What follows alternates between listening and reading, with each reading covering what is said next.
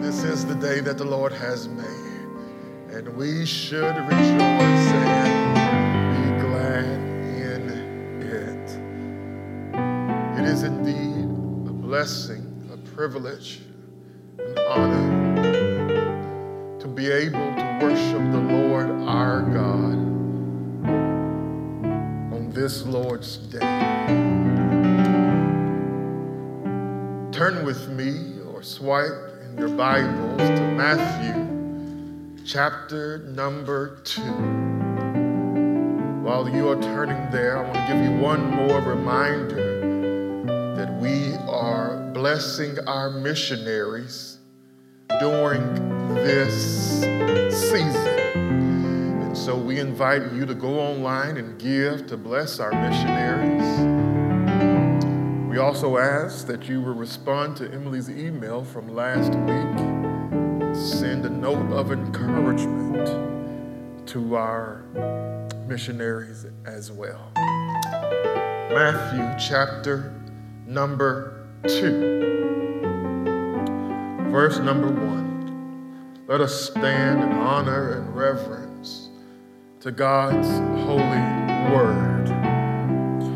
Now, after Jesus was born in Bethlehem of Judea, in the days of Herod the king, behold, wise men from the east came to Jerusalem, saying, "Where is he who has been born King of the Jews? For we saw his star when it rose, and have come to worship him." And when Herod the king heard this, he was troubled, and all Jerusalem with him. And assembling all the chief priests and scribes of the people, he inquired of them where the Christ was to be born. And they told him, "In Bethlehem of Judea, for so it is written by the prophet, you, O Bethlehem, in the land of Judah, are by no means least among the rulers of Judah. For from you shall come a ruler who will shepherd my people Israel." Then Herod summoned the wise men secretly and ascertained from them what time the star had appeared. He sent them to Bethlehem, saying, "Go and search diligently for the child. And when you have found him, bring me word, that I too may come and worship him." After listening to the king, they went on their way. And behold, the star that they had seen when it rose went before them until it came to rest over the place where the child was. When they saw the star, they rejoiced exceedingly with great joy. And going into the house, they saw the child with Mary, his mother, and they fell down and worshiped him. Then opening their treasures, they offered him gifts, gold and frankincense and myrrh. And being warned in a dream not to return to Herod, they departed to their own country by another way. The word of the Lord. Thanks be to God. This morning, I will talk to you from the thought, "Oh, come, let us adore him." Last month, one hundred fifty million plus people voted for the choice of who would be president of the United States. Those one hundred fifty million that I'm counting had a choice of two men, two very different men, two men with very different platforms, two men to choose from to be the leader of these United States of America. Out of those two, one hundred fifty million plus people chose one. They approved of one and rejected the other. This was a historical election just based on the number of people who voted. This was, for some, some would say, this election may change the course of history in the United States of America. And even till today, the winner of the election is being disputed by some. Though this was an historical election, there was a choice of two men over two thousand years ago. There was a historical choice to be made by men, women, boys, and girls between two kings. And that's where we find ourselves today in Matthew chapter two, a choice of two kings. And by the end of this message, the question that will need to be answered by all men is this: which king will you serve? Let's look at Matthew chapter two together, and let's see what the Lord has to say to us. Look with me, first of all, at the search for the king. The search for the king. And as we look at the search for the king, there's two things I want to show you. First of all, let me show you the revelation of the newborn king. Our text tells us that the wise man came from the east to Jerusalem. We know they came from the east. The English Standard Version has chosen to translate from the east as from when the star rose. They say the star when it rose, but in their original language is the star. They saw the star from the east. And when these wise men arrived in Jerusalem, they asked, "Where is he who has been born King of the Jews?" And they informed those in Jerusalem that they know he's been born because they saw his star when it rose. A couple of questions immediately arise from these verses. Who were the wise men, and what's the deal with the star? Who were the wise men? The wise men, in other translations, are called magi.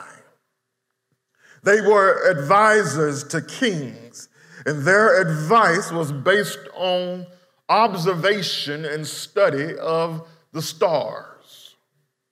Thus, these men were astrologers, and several scholars believe they came from Babylon, though we cannot be sure.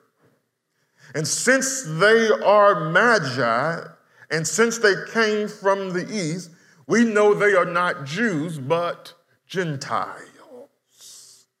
That's a little information about the wise man. What about this star?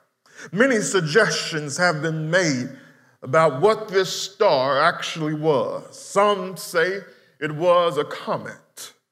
Others say It was some type of planetary conjunction of Jupiter and Saturn. Jupiter was thought to be the royal planet, and Saturn was thought to represent the lands in the West. Another option that scholars have put forth is a nova or a supernova. The truth is, we don't know what this star actually was. What we do know is that it was some type of astrological phenomenon sent by God. But still the question we have to ask is, why did they call this star his star? Again, we cannot be one hundred percent sure, but the assumption is that these wise men had a copy of Old Testament scriptures. It may have been a partial copy or a full copy. It is more likely that they were informed about Hebrew scriptures if they were in Babylon, since there was likely a Jewish remnant in Babylon from the time of the exile. And if these wise men had a copy of Hebrew scriptures, then they would have been familiar with Numbers chapter twenty-four, verse seventeen. Here's how it reads. A star shall come out of Jacob, and a scepter shall rise out of Israel.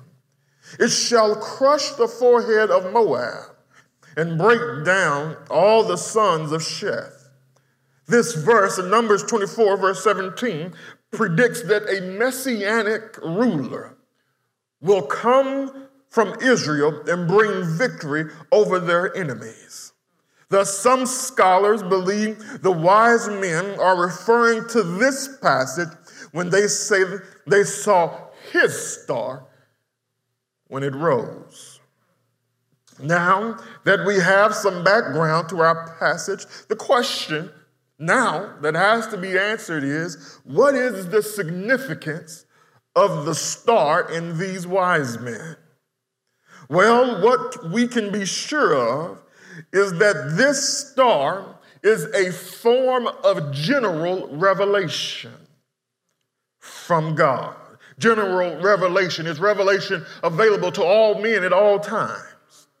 God reveals that a king has been born by way of creation, which is a form of revelation.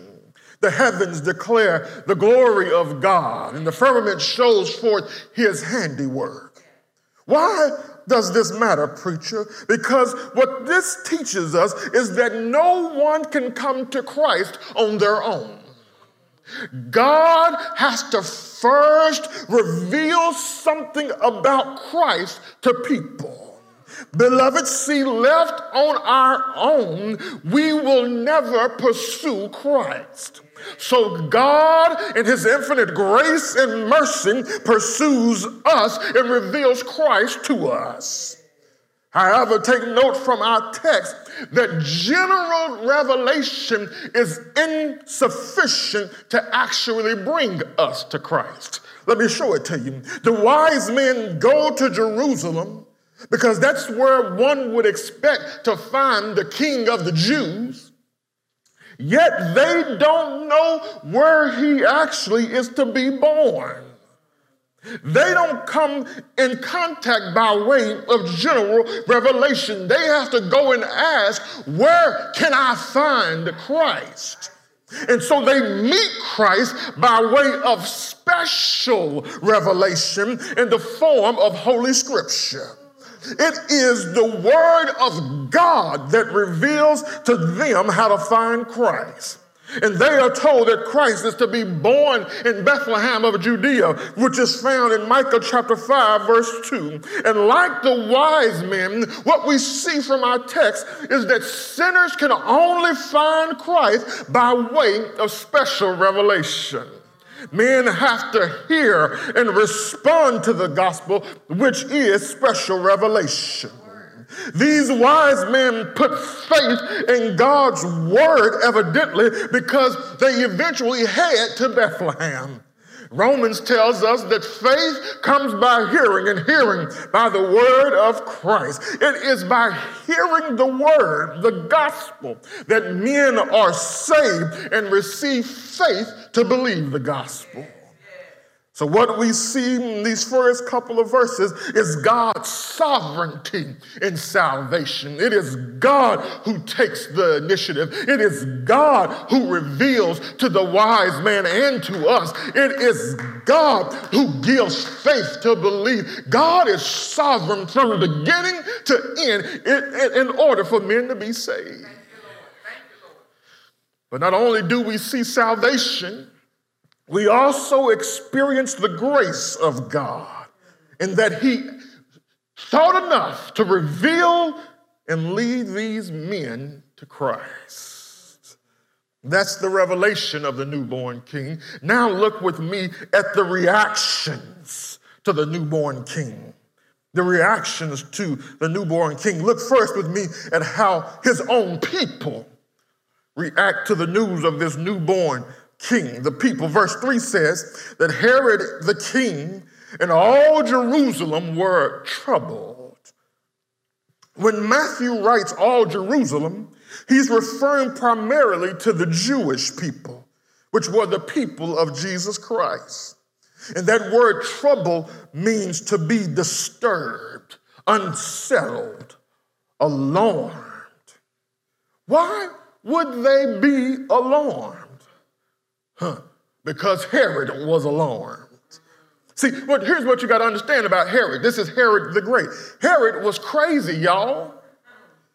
His nickname was literally Mad Herod.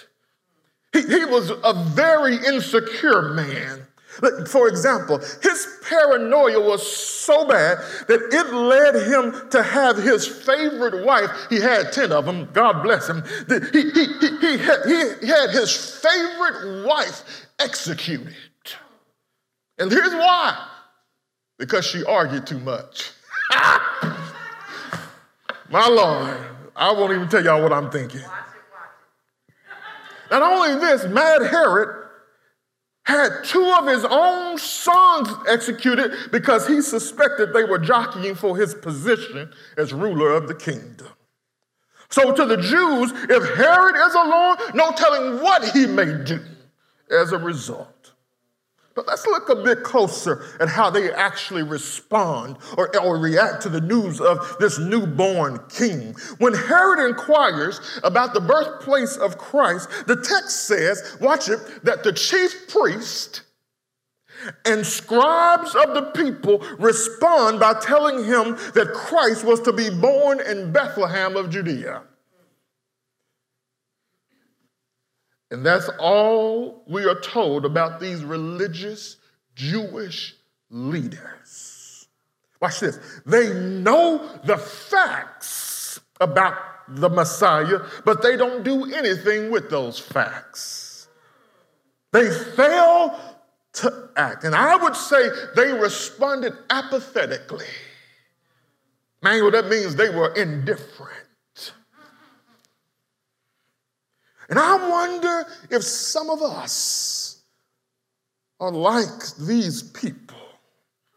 Are we apathetic to Christ? It's so sad how many people in the church know so much about Jesus and still don't care. People tune in to live streams, pack pews every Sunday, yet live as if there is no king upon the throne.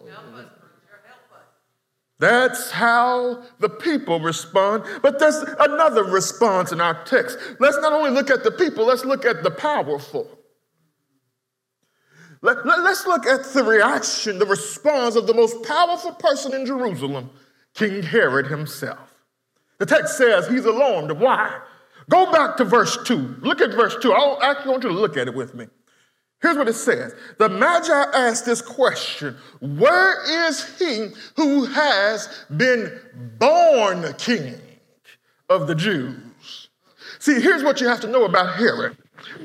Herod was not a Jew. He was a Gentile, which means that he was not a rightful heir to the throne, as he was not a son of David. Herod was placed on the throne by Rome in thirty-nine B C and was crowned king of the Jews. So what we see then is Herod was made king of the Jews, but Jesus is born king of the Jews. So once Herod finds out that the Christ was born in Bethlehem, he tells the wise men, go to Bethlehem. And when you find him, come back and tell me so that I can go and worship him too. And let's just be honest. This is an outright lie. He doesn't want to worship Jesus. He, want, he wants to get rid of Jesus. Why? So he can protect his throne. So if the people respond, how did I say they respond? What's the A word I used? There you go. Apathetically. Then Herod responds antagonistically. That word antagonistic, it means hostile or to act in opposition. Here, here, here's what I'm trying to say. Herod sees Jesus as a threat. Jesus is a threat to his throne, his power, his rank, his status, his wealth, and his reputation. I wonder this morning, how many of us are just like Herod? How many of us see Jesus as a threat? See, we see Jesus, we won't admit it, but we see Jesus as a threat to our own little thrones. See, here's the thing. If Jesus is king, then that means we are not. And that's a threat to most people. Because we want to be in control of our own lives. We want to be in control of our own destiny. We want to run our own lives, do what we want to do, how we want to do it, when we want to do it, where we want to do it. So Jesus being king is a threat. How else is Jesus a threat? You see, Jesus requires us as followers of him to deny ourselves, but truth be told, we'd rather be full of ourselves. Jesus is a threat to some because Jesus himself declared uh, that he is the truth. Why is that a threat? Because that, that makes him a threat to my truth and your truth. Jesus requires his followers to live righteously, but we want to live according to our own desires. Is Jesus a threat to you this morning, friend?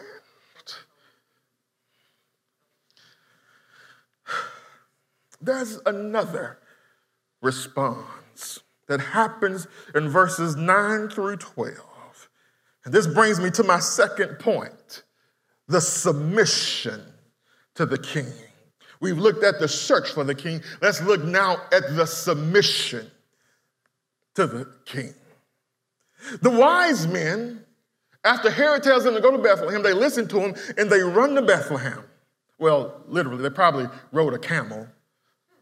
They, but as they go, they are led by the star again. And finally, the star rests over the place where Jesus is. Before we look at their response, let's remember who these wise men are. Remember, I told you earlier, they are not Jews, they are Gentiles. More than that, though, they are pagans. Now, let's look at how these pagan Gentiles respond to the king. First, the text says they respond with great joy. Once the star rests over the place where Jesus is, it says they had great joy. Why? Because they had found the king. Beloved, I'm convinced that this is the way all of us should respond. We should respond with joy, for the Lord has come. So then let earth receive her king. Beloved, I think this text helps us this morning in a special way. Because even in the midst of this pandemic, the text tells us that we have a reason to still have joy. Even with all that's happened in twenty twenty, the text tells us we still have a reason to still have joy. Why? King Jesus has come. King Jesus is on the throne. Let me see if I can go back home real quick. There used to be an old gospel song that said, after all, after everything I've seen, I still, still have joy. And then the verse said, through the storm, through the rain, through the heartaches, yes, and the pain, thank God I still, still have joy. And the truth be told is that there are people on this stream. You have every reason this morning not to be joyful. You've got sickness, you've got unemployment, you've got strife in your home. But the text tells us that as you've got Jesus, you can still have joy. They respond with joy, but not only do they respond with joy, but here's most important. They respond with worship. When you study the Bible, remember I tell you, repetition is key. And we see this phrase three times, and this short phrase is worship him. It happens three times in our text. Worship him. I think it's verse two, verse eight, in verse eleven, worship him. Matthew is doing something intentional here. He's trying to show us that the proper response to this king is worship. The people respond apathetically. The powerful king responds antagonistically. The pagans respond adoringly. When they find Jesus, when they see Jesus, they fall down prostrate and worship the King. Beloved, this is amazing. Here's why I think it's amazing. Remember, these wise men are not Jews. They are Gentiles, and they are pagans. So what makes this so amazing is that the first people to worship Jesus in the book of Matthew are not Jews, but pagan Gentiles. Matthew is telling his reader that Jesus is not just the Savior of the Jews, but he's the Savior of the world. He came to save Jews and Gentiles. And beloved, what this tells us is the gospel is good news for all people. It's for the least and the greatest. Matthew will show us in this gospel that the, that, that, that the gospel is good news for people like a Samaritan adulterer, like an immoral prostitute, like an unethical tax collector, like an ostracized leper. These were the least likely candidates of God's love, yet God's love extended even to them. So question, question, are you a Gentile? Are you a sinner? Well, I came this morning with good news, and here it is. The King of the kingdom of heaven can reach even you. These wise men adore Jesus Christ, and they submit to him as king. But Matthew wants us to see also is that this king is worthy of worship. Beloved, he's God. Not only is he God, but he's God with us. Not only is he God with us, but he's God in us. And but not only is he God in us, he's also God for us. He's our Savior. He's our Lord and Master. And I'm just trying to show you that just because of who he is, he's worthy of our worship. They worship him not only with their bodies as they fall down, but they also worship him with their gifts. Don't turn your live stream off now. The text says that they open their treasure chest and they give him gold and frankincense and myrrh. These were all luxurious gifts fit for a king. And I think what this helps us to see is that since Jesus is king, we should honor him as a king. We should bring gifts to King Jesus. Now, now, now, let me make sure you don't misunderstand my point here, because some people say, you know what, I'm going to give Jesus my time. For the record, it's not your time, it's his. He's the creator of time. You are a steward of his time, so you can't give something to him that he created. This is an act of homage to a king. So people say, well, rather than give actual from my substance, my money, I'm going to give my time instead. These wise men had already given their time. They came all the way from Bethlehem, or from the east. Then they got to Jerusalem. Then they went to Bethlehem. They had already given their time. So they didn't substitute time for wealth. They had already used their time in search of the king and in submission to the king. Let, let me just pastor for a moment and then we'll get out of here. When the Bible talks about being generous and giving, it's not saying substitute giving of your money for giving of time. You ought to do both. Turn, don't, don't turn off your live stream. You need to hear this. They give from their wealth. And so, during this season, while we are giving, we too must be people who give to God. Here's a Merry Christmas. If you really want to celebrate Christmas, give to Jesus. How do I give to Jesus? He's not here. His body is. The church. The body of Christ. Let's, let's just think about it. I have gone all off script. Let's just think about how we treat Christmas. We spend all of our money buying gifts for our bad kids. Oh, not, I'm, not your. Kids who will enjoy it one day and break it the next day. We spend all year, some spend all year saving for Christmas. Some spend, will go and get a loan to get gifts for their children. Some will go in debt. But what do we do for Jesus?